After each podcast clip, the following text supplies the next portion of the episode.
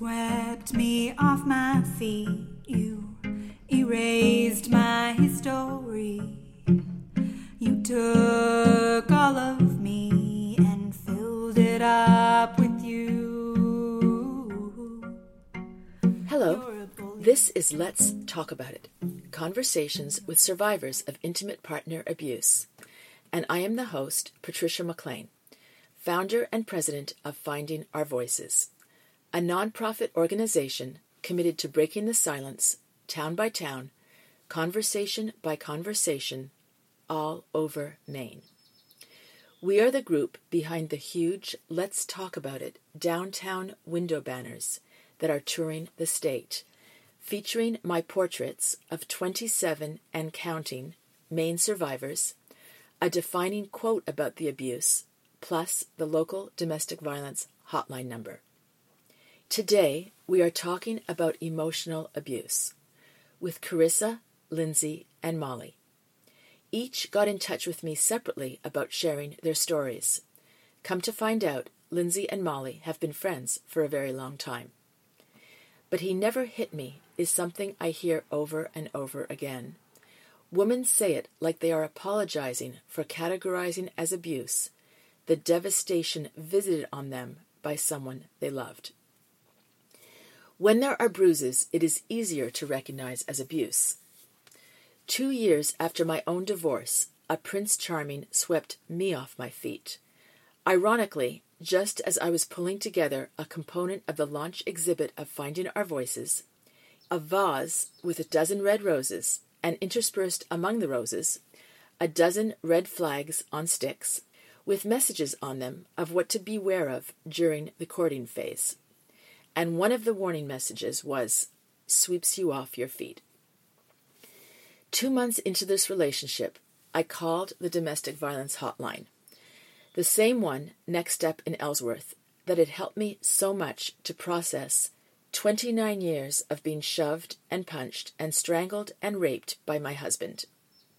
This time I ran down for the advocate the whole long story of this short relationship. Three exhilarating fairy tale weeks, three very confusing weeks, and the couple of days that had me crying like a baby. And I asked if it was abuse.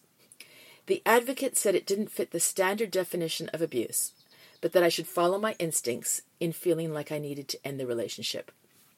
She basically told me love should feel good, which is what 18 year old Lyra Kalagian of Camden, our six week Finding Our Voices apprentice, came up with for a tagline for her teen dating abuse project. If it doesn't feel good, something is wrong. It's just that with no bruises, it's hard to pinpoint what is wrong. If there are no ears to hear, our voices don't go far. So thank you for listening. And now, let's talk about it.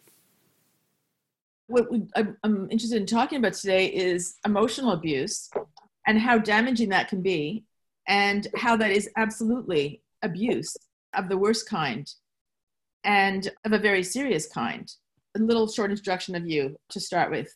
My name is Lindsay, and I'm 45 and I am a nurse and a writer. I was in an abusive marriage and relationship for seven years in the relationship, and then for another five years, we continued in the court system. I'm Molly. I'm 34. I'm a boat captain and a teacher. And I am in the process of ending an eight year marriage with two years previous to the marriage? I'm Carissa. I'm 47 and I do marketing.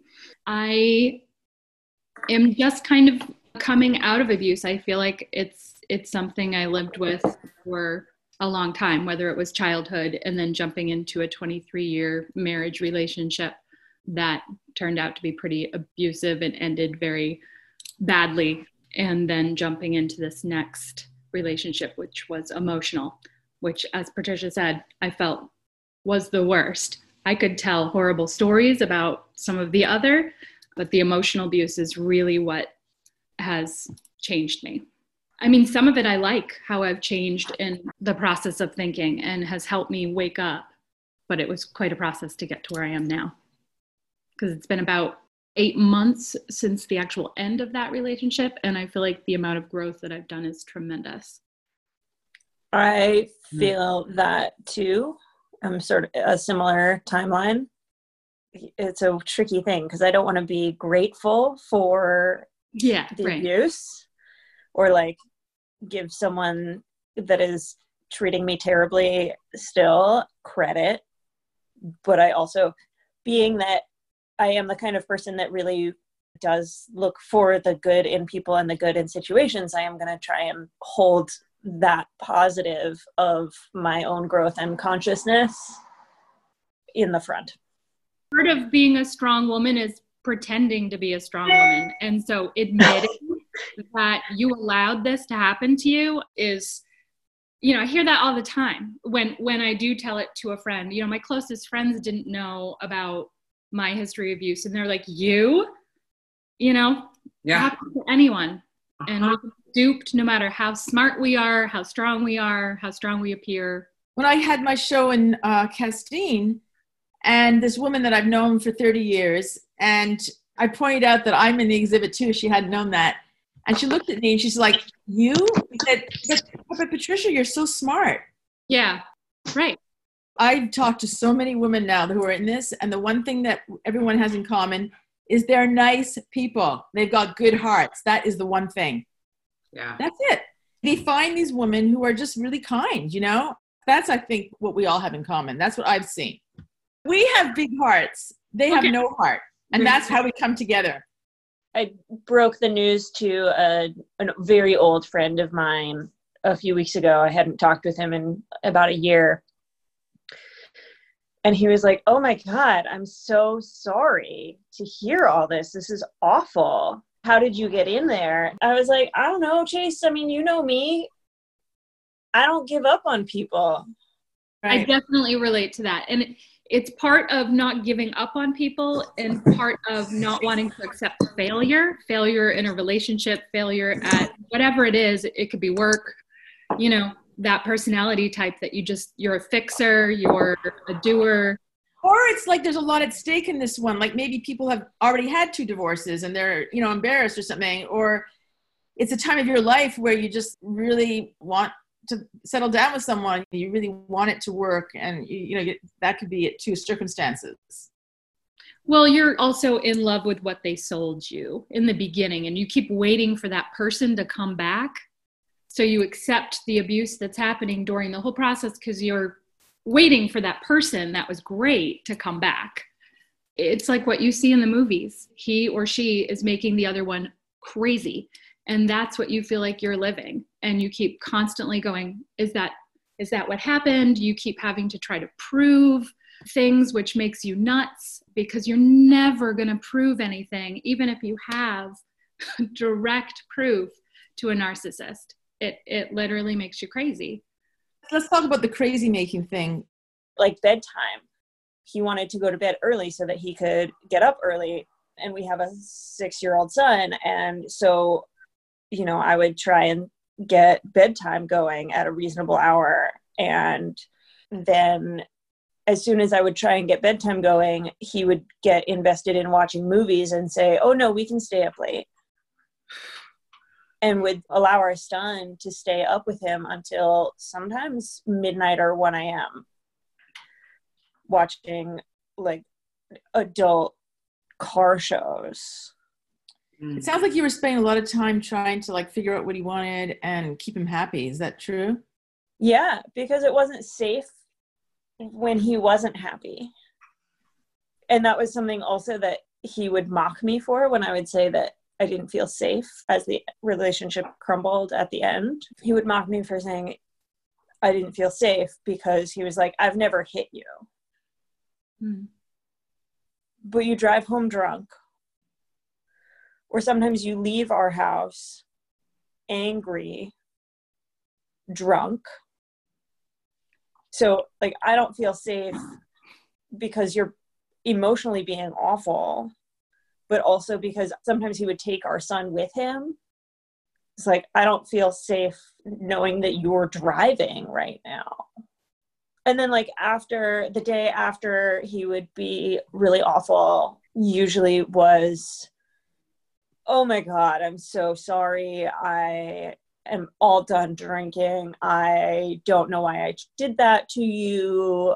It's totally inappropriate. I'm going to start therapy.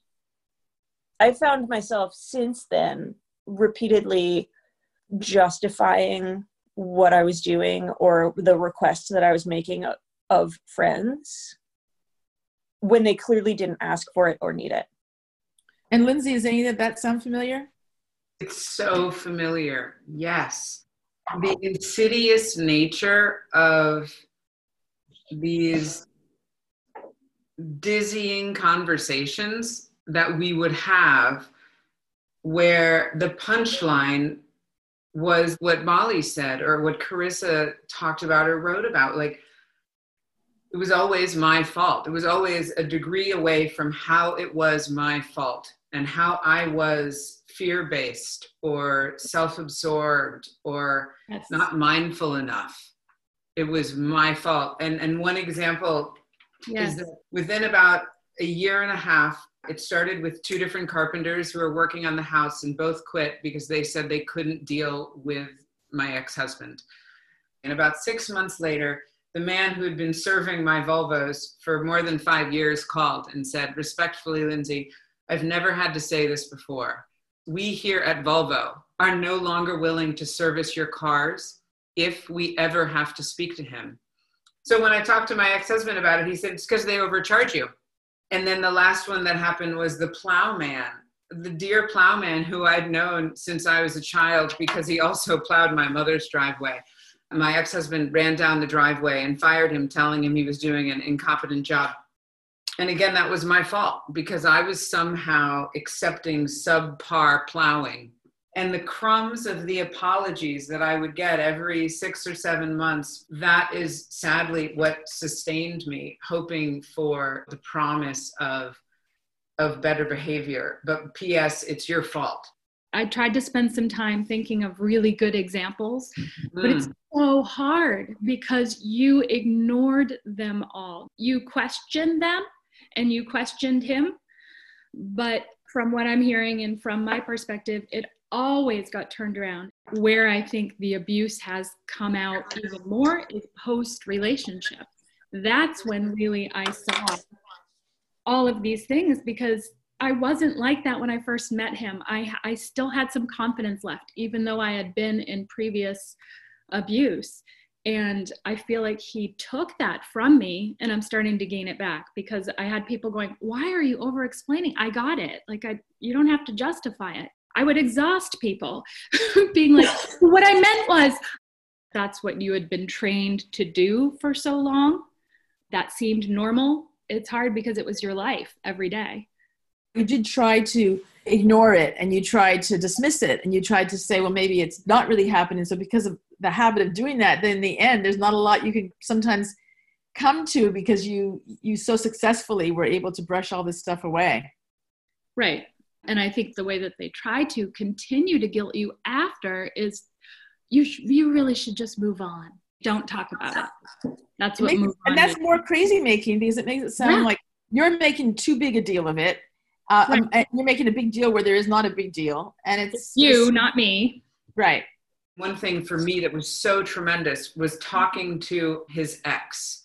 It was one night he'd come home, our baby was asleep, and I called this ex that he had been singing her praises for years, and I thought, why isn't our love as easy as this love? And she said, oh, honey, I was wondering when you'd call. I got that too. The pattern. Okay, I'm done with this one, however it ends, and then they just proceed. Yeah. Let's talk about the public persona. My ex-husband was highlighted in the newspaper as being a local, a, someone that you go to in the time of need as a firefighter and an EMT.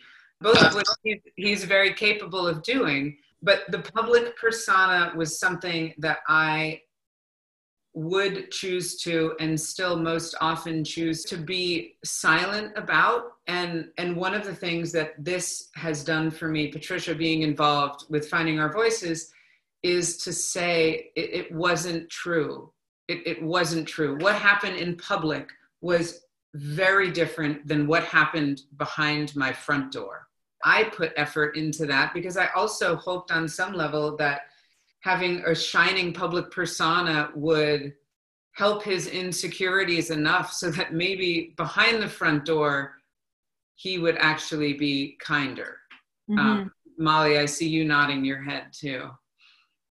Oh, for sure. I have done a lot of supporting in that same sort of hope. I thought, like, if he could just stop drinking, maybe everything would get better. Mm.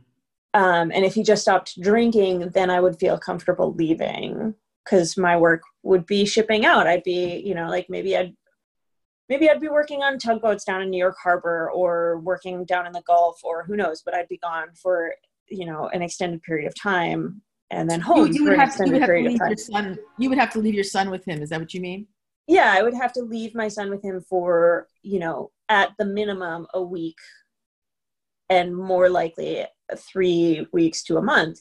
And i just couldn't trust that to stay safe physically but I'm starting to realize that the emotional abuse and manipulation of our son is actually the thing that is most terrifying to me. Mm. Since you've left him, is it much more that than it was? Since he left the house, it is much more apparent to me. The small, I guess, small isn't right, but sort of subtle manipulations and abuse of both my son and myself. I also wanted to say to both of you guys, I do relate to the alcoholism from my my marriage and um, that whole concept of maybe if they just stop drinking, everything else will get better. Maybe that's the problem. So I do I do relate to that. The other thing, Patrisha, I wrote down if I can talk about control and how that is subtle. And so I'm thinking of my abuser looking at what I wrote, right, about saying he mm-hmm. controlled what I listened to for music, he controlled me swearing, he controlled my friends. I think the defense would be like, What are you talking about? Back on me is you're crazy.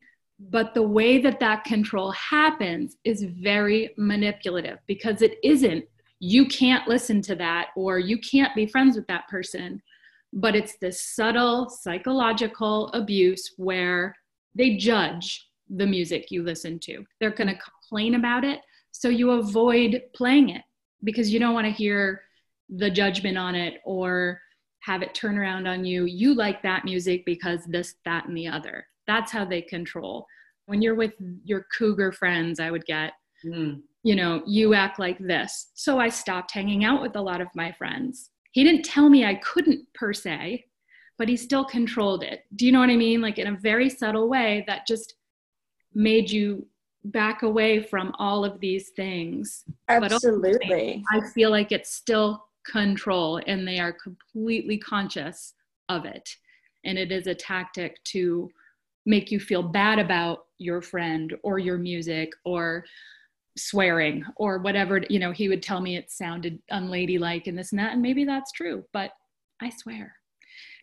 And, one of the things that i felt and i think what i hear you saying is that there was like an emotional hangover for you hang out with your friends but then you pay the price emotionally because you're going to be put down for it somehow. yeah in our house there was a lot of ignoring but the emotional hangover. So you listen to that music and then you get put down enough so that it doesn't actually become worth it anymore.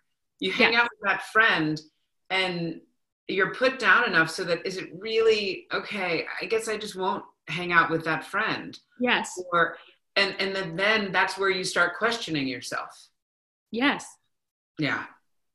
Yeah, yeah. and i think that that's one of the places where like I was talking last time, Lindsay and Patrisha and I talked about like not like looking at the power and control wheel, you know, years ago and saying, I can't really quite identify any of those things. Like, I can't really say that he's controlling my finances because he's not telling me directly. Right. But he's terrible with money and spending, has outrageous credit card debt. And that's not something that I feel comfortable with. So he's controlling what I do with our money because yes i'm not doing anything with our money because his behavior feels really reckless mm. and you're supposed to be making decisions together as a couple about money so you know this is something you should be able to talk about and get under control together yeah yeah and my husband would do that as well i'd come home to find oh did we buy a four wheeler? I didn't know that. or I'm going to spend this, you know, I'm going to spend a bunch of money on this ski vacation for us. Mm-hmm. Or I'm going to buy you a really nice coat. I have a coat, it's perfectly serviceable. I know you don't like it, but I do. And now I have this nice new coat that is okay but you just spent a bunch of money on it mm-hmm. that we mm-hmm. don't have. So then mm-hmm. I start scaling back on other things. I like to shop at Goodwill. Who cares? But I would continually get crap from him that that was ridiculous or, you know, make fun of me. Oh, how much did that cost? $3. It made me feel embarrassed to shop at Goodwill when there would be a downward cycle, you know, I felt like I was managing his moods as well. It would go with like, where's our relationship and leave me up in the air of whether we're in one. I, but I, again, I would just hang on because I don't give up and kind of go through that emotional turmoil. That's when I would get the roses sent to me at work with mm. a, with a message of like, love you. We had this thing, we'd say, love you.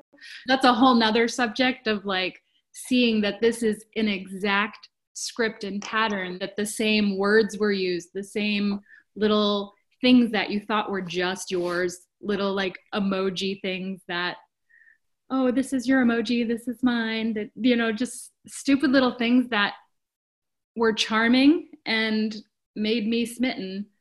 It's the game it's the game and then their game. They have a game that works and they, right. they do it over and over again.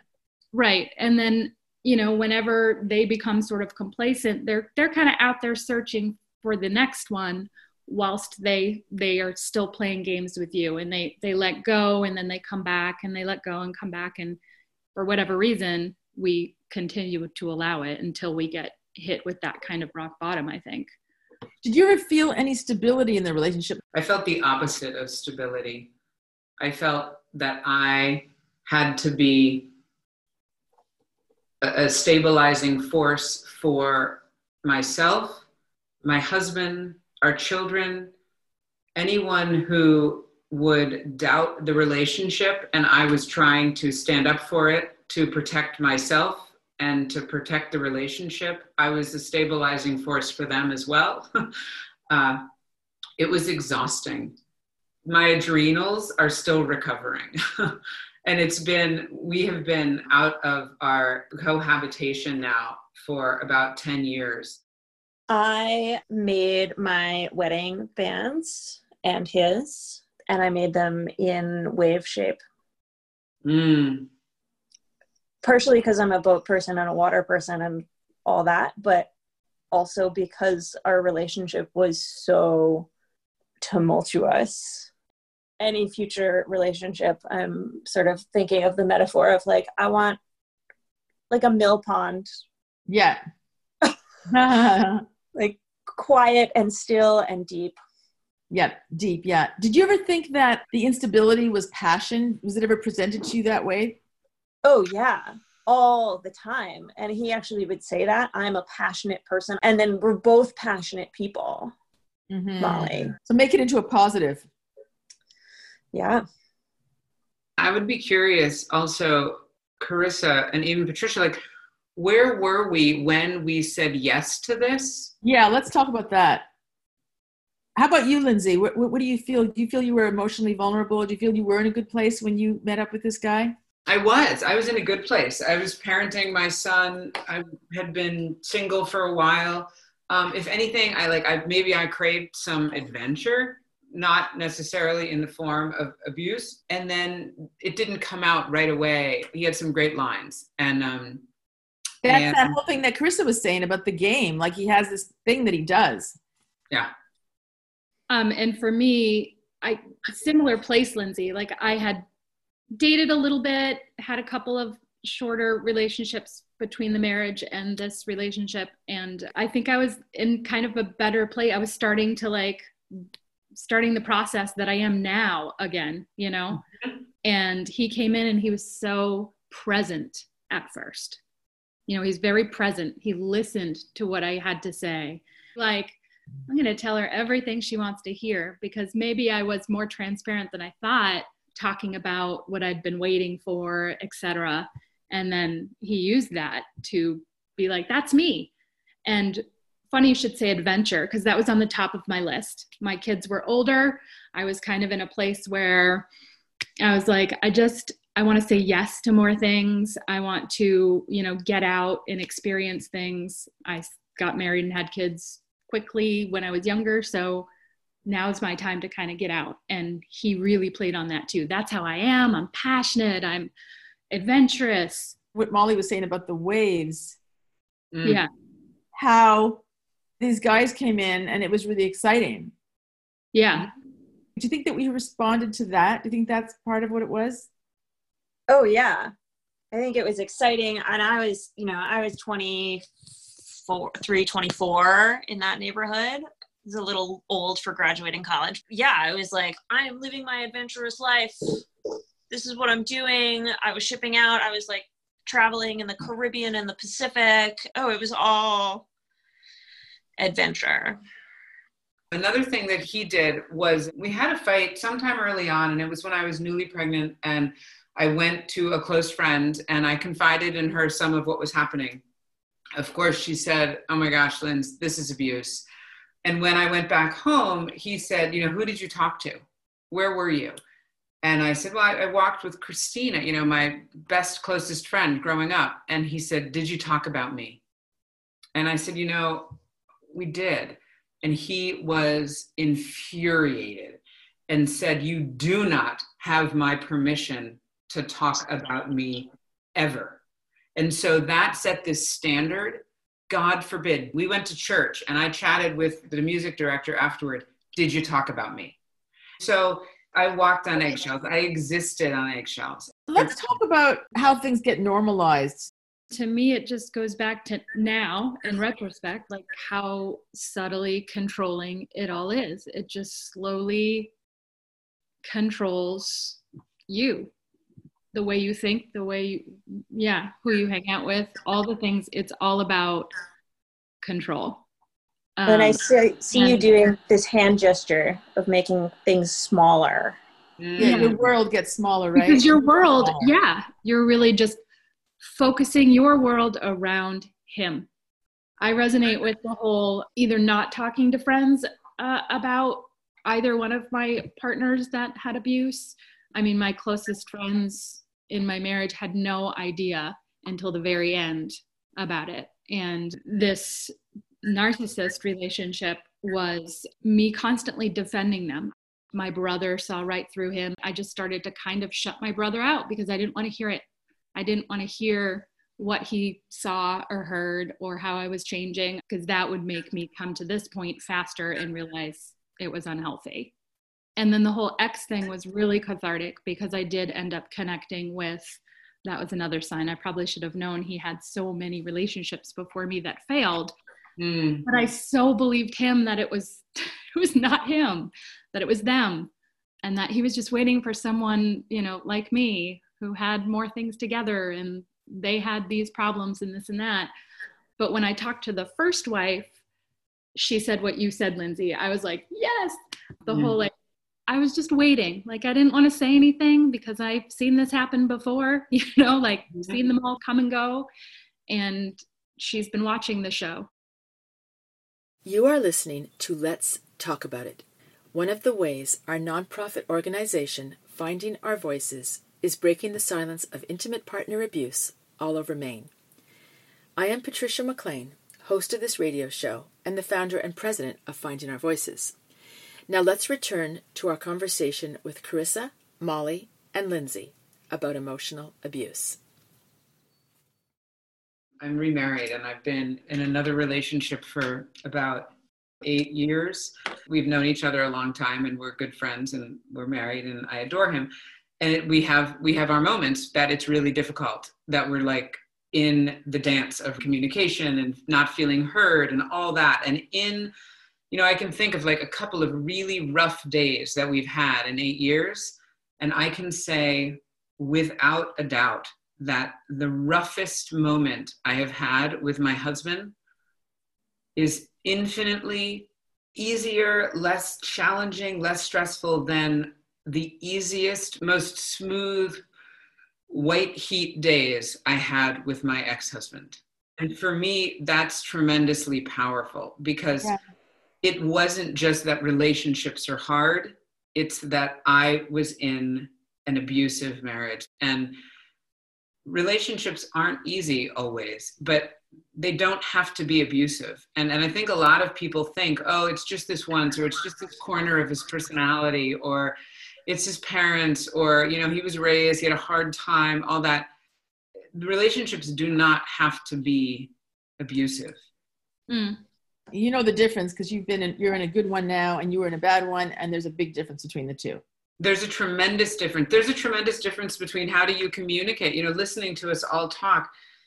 I remember at the beginning in the early days i was pretty traumatized. And if we had something that went on i would think okay okay how do i and he would come outside if i was sitting outside trying to really wrestle with it and he would say well let's just talk about this. And i thought this is your present marriage your, this is my present marriage. Yeah.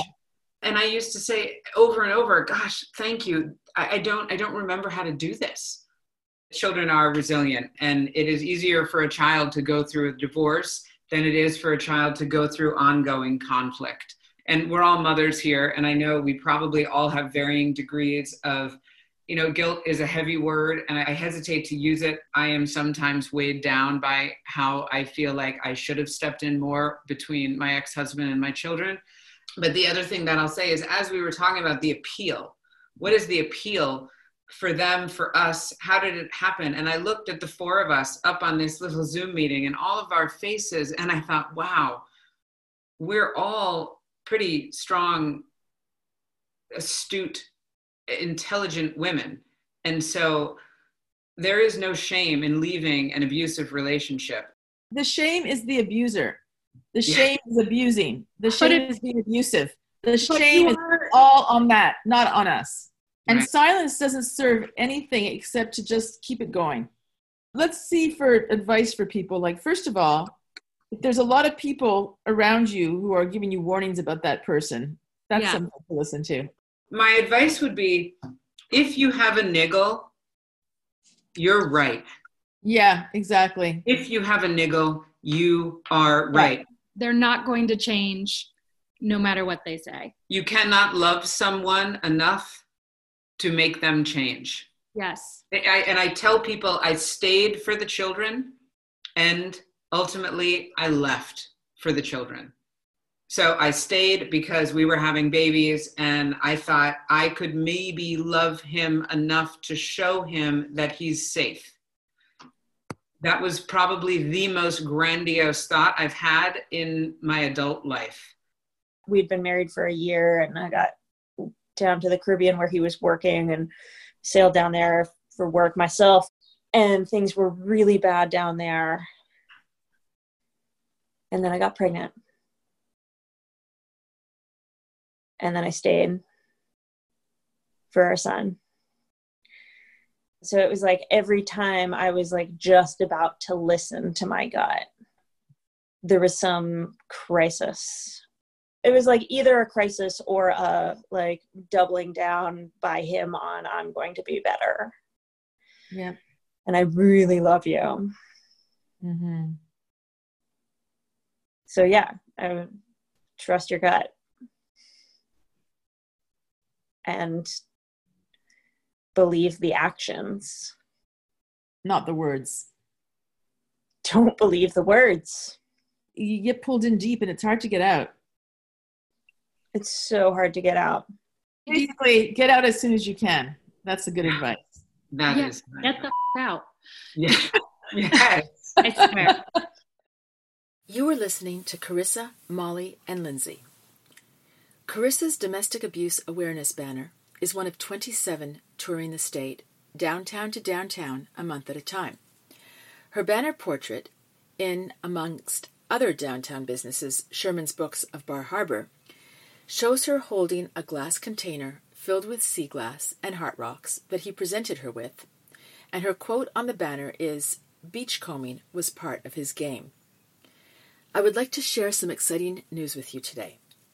Camden National Bank has just come on as lead sponsor of our Let's Talk About It window banners all around the state. This is going to help us reach every community in Maine with our messages You are not alone, it happens to everyone and everywhere. We got out, and you can too, and there are all kinds of valid reasons why we are pulled in and why we stay. It's complicated. The voices of the 27 women from all over Maine who are on these banners are on our findingourvoices.net website. I would like to play the audio clips for some of these women right now. Mel is the owner of Fresh Off the Farm in Rockport. I was a customer for 30 years when, as she was checking me out, she said, I've been there. She has helped a lot of women who have sought her out in her store since she began appearing on our banners. The quote on her banner reads, I survived, and you can too.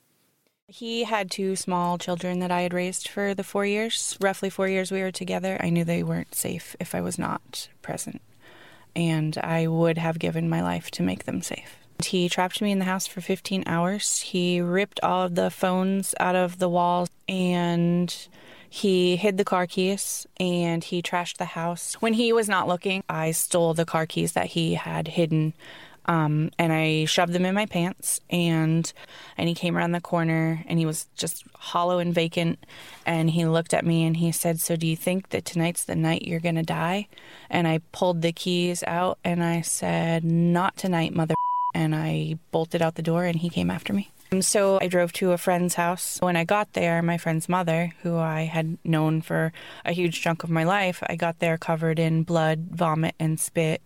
And she called the police. I, I begged her not to, but she did anyway. So when we drove back, um, there were four Knox County Sheriff cruisers sitting in my driveway. I was relieved and terrified. Uh, I knew that I was safe for the time being. What were they doing to him? What was going to happen? Was he going to be okay? I was not a cop caller. I didn't want it to be in the papers. I didn't want people to know. He ended up committing suicide in 2003. He was gone. His kids were gone. Everything that I knew as family or everyday life was gone. So it was a lot of partying and making poor decisions. And I started dating um, a guy who is just a real jerk. He was drunk, he was angry, um, and he choked me against a wall and put a load of 45 to my head. I started doing Reiki and um, craniosacral meditation. It was literally like a light switch went on, and I said, What in the hell am I doing? So I set a standard for myself, and I learned that that doesn't make me selfish or prissy. It just makes me love myself enough that I won't allow that bull to happen to me again. I have an 11 month old son now, and I have a really great husband. I have a lot of employees, um, and I make sure that if I see them in an unsafe situation or they come to me and, and share something with me, I have absolutely no qualms about sharing my past with them. Sometimes it's been nothing more than you deserve better. But even in high school, like if girls start to see people, no, you can't go hang out with those people. No, tonight it's just you. Well, I can't hang out with you tonight, so you can't hang out with anyone. Mm-mm. You should run away. Meg was my neighbor for most of the 30 years I lived in my marital home in Camden. She's an architect and designed the addition to the Camden Public Library that hosted our launch exhibit of Finding Our Voices. The quote on her banner reads, I didn't tell anyone because I was embarrassed. I remember it vividly. It was a college boyfriend. We met because we were both in Shakespeare production together. And I was a freshman. I didn't know anybody and he was a poet and he was seemed charming. Everything was fine for a while. And then it was like that line was crossed and he could tell me what to do and how to spend my time and who to spend it with. I was going to get grief for whatever I was doing. And so I would have to like maybe make up a story. And I didn't like that feeling, a feeling like I would need to cover for myself for something that really was normal behavior for a 19 year old. He would smash and break things, but he had that kind of smashy personality. It was sort of shockingly violent. And he would drink, and when he got to a certain point in drinking, he became quite verbally abusive and angry and would threaten suicide. And so I was in a place where I was like, okay, I'll do what you say because I don't want you to kill yourself because then it would be my fault. I, I was raised in a very waspy environment. And so I was always taught to control my emotions. You could be angry, but you couldn't fly off the handle. That was considered unacceptable behavior. And so when I was dealing with someone who was essentially raging in my face, I did not know how to address it. And I would freeze like a rabbit. And that would just make him angrier because he wanted a fight. The one time he was really physically abusive as opposed to emotionally abusive was he grabbed me by the throat and he threw me down on the bed and he started to throttle me. And I started to black out. Then, after that, that I really realized that he had the capability of not just yelling at me, but the capability of killing me, perhaps. That I wanted to get out of this relationship, but I knew it would be dangerous to do that, and I had to bide my time. It was probably a whole nother year. Um, my roommate didn't know. Um, my none of my college friends, my parents, my sister, nobody knew um, that this was going on because I was embarrassed. What what really ticks me off is when there I read about an incident of domestic violence and then I hear people say, "Well, why didn't she just leave him?" and they're like, "Blame the woman." And I think they have no idea how hard it is to extricate yourself from a situation like that. And here I was, I had in some ways all kinds of support systems. And I didn't have kids. I wasn't financially beholden to this guy. And yet I was still afraid to get out of the relationship because of the potential violence that my leaving would create. Megan is a wonderful artist. She is one of the women on banners who will be in Eastport July 25th for a day long art walk and community conversation. Next Step Domestic Abuse Agency is partnering with us they serve Hancock and Washington counties. And Joan Loudon and Jean Hickok are the amazing women from Eastport who pulled this all together. The quote on Megan's banner reads When the children came, it got a lot worse. It was like a whirlwind. He had so much knowledge. I could listen to him for hours. I was kind of in awe. I was 23 at the time, and he was um, 49. He took me down to Florida where I went to college, and we went down for three weeks. I was on the cell phone. He bought me um, too long, and I went to go walk away from him when he was yelling at me, and he grabbed my arm really hard and left bruises. I just thought it was like an isolated event. And we got back, and he bought me a Mustang. And and he's like, I want to have a family with you. The abuse started getting a lot worse when the kids came along. He's thrown a full beer and a cordless phone at my face when I was holding my youngest, and I had blood all over me and her. He threw me into a wall and choked me. He's broken my wrist. I've left five times. He would prove that he had changed or you know or we'd have nowhere else to go um, and we'd end up going home. He would tell me consistently that he, he wouldn't marry me because he wouldn't want to give me anything. So if I left, I'd have nothing. I had to leave with the things on my back. It was pretty scary, especially because I had never had a checkbook. I went from my parents' house to college to his house.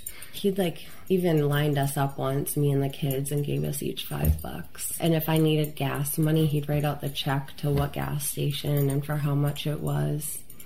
I lived with him for 13 years. My counselor said, Where do you draw the line? And um, I said, If he ever hurt one of the kids. And one night, my youngest came in between us and he ended up punching her. Um, and he paused for a split second and looked at me and I was like, Do you realize what you just did? And I picked up the phone and called 911 for the first time. My dad and mom are both artists. When I got into college, um, I met a bunch of artists and we'd hang out in studios and just do artwork all night. And then when I met him, it made art just something that I couldn't even have in my life, which took away everything because it's who I am. We had a barn and um, the top half was converted into a studio. He said that he built it for me, but um, I wasn't allowed to use it. It was really sad artwork. And now that I find that I've, you know, been growing and kind of coming out of this, it's just amazing because it's not just the sadness anymore. It's joy, happiness, sadness, excitement. It's like I feel like I have more of a range. I can just, I feel like I'm able to express everything now. I feel like I like can be myself. I haven't been able to be myself for like a third of my life. And here is Mary Lou. Mary Lou is 80. We talk almost every morning. She is a huge inspiration to me for her sunny spirit and for how nothing stops her when it comes to helping others avoid what she went through. She will also be in Eastport with us on July 25th, driving by herself all the way from Scarborough. The quote on her banner reads, It's never too late to leave.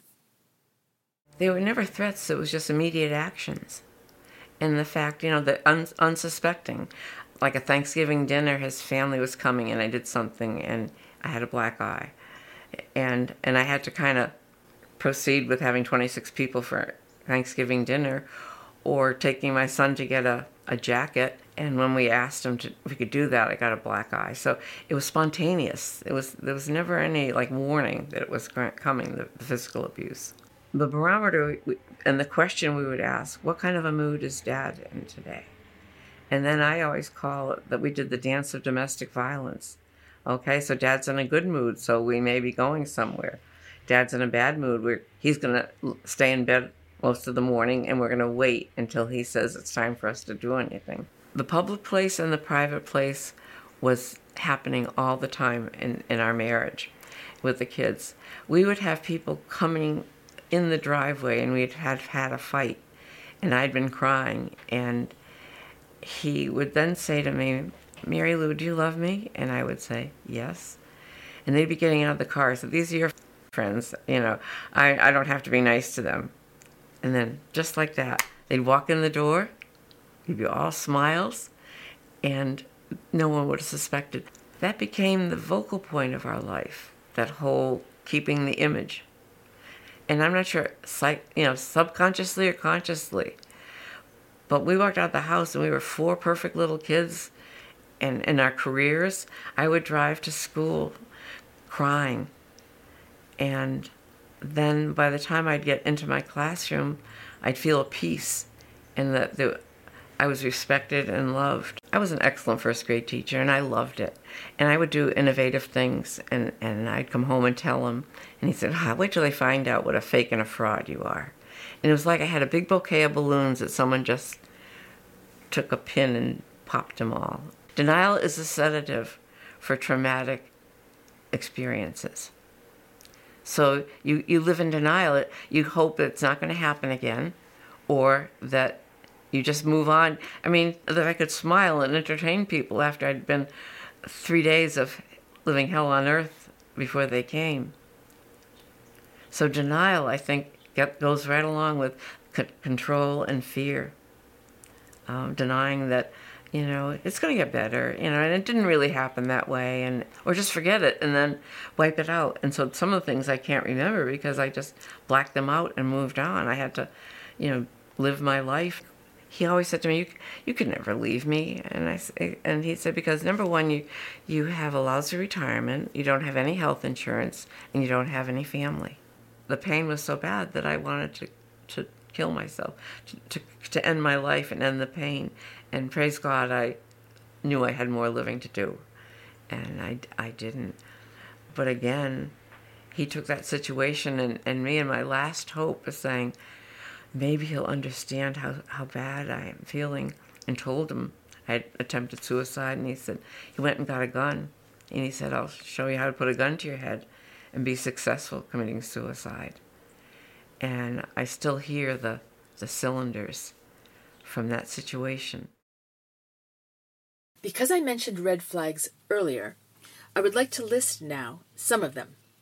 One or two doesn't mean he or she is abusive or dangerous, but even with one or two, pay attention. Also, someone can present as perfect for a long time. So just because there are no red flags early on, keep your ears and eyes open.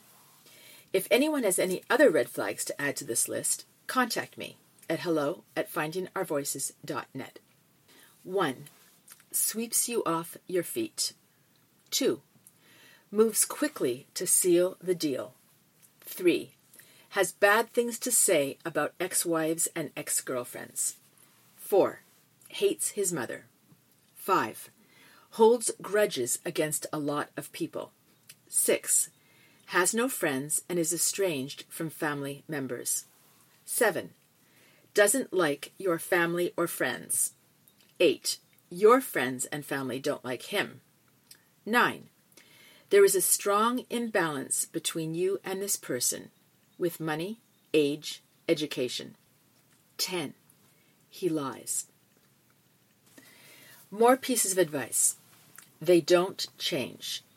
If he hits you once, he will hit you again. It only gets worse. If you think something is wrong, something is. If you have doubts, call your domestic abuse agency. They will help you to figure it out, and if you want to leave, they will help you do so safely. Talk to the exes. They know. If you want to bring the downtown window banners featuring Carissa, who you heard on this episode, and 26 and counting other Maine survivors of intimate partner abuse aged 18 to 80 to your downtown. If you have a comment or question for me or any of the women whose voices you just heard, if you want to make a donation to our nonprofit and help us break the silence of domestic abuse in Maine, contact me through our website, findingourvoices.net.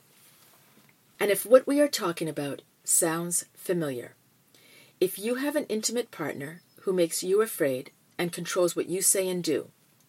If you have a friend or family member you suspect is going through this and want to know what you can do to keep them safe, call your local domestic abuse hotline. The victim advocates who take the calls believe you and understand it. In Maine, that number is 1 866 834 4357. The national hotline number is 800 799 7233. The Finding Our Voices Sisterhood of Survivors is at findingourvoices.net. And remember, love should feel good. Here is where the exit music for this radio show usually comes in, but this week I want to tell you about this music. Nora Willauer is an extraordinary cellist, and she and I wrote Just a Bully together based on my experience through the Songs of Me Too project that is part of documentary songwriters bearing witness through music. Nora is now the executive director of this nonprofit organization, Documentary Songwriters. I photographed Nora with roses when she was about 10 years old for a Flower Girl series of photographs that paired young girls with flowers from my gardens that were my safe and healing place during most of my abusive 29 year marriage. Nora contacted me about collaborating with her on a song about this domestic abuse that she read about in the newspapers four years ago. And it is very special that this song is now the theme song for a radio show that's all about helping victims of domestic abuse to safely leave and heal. Here is just a bully in its entirety.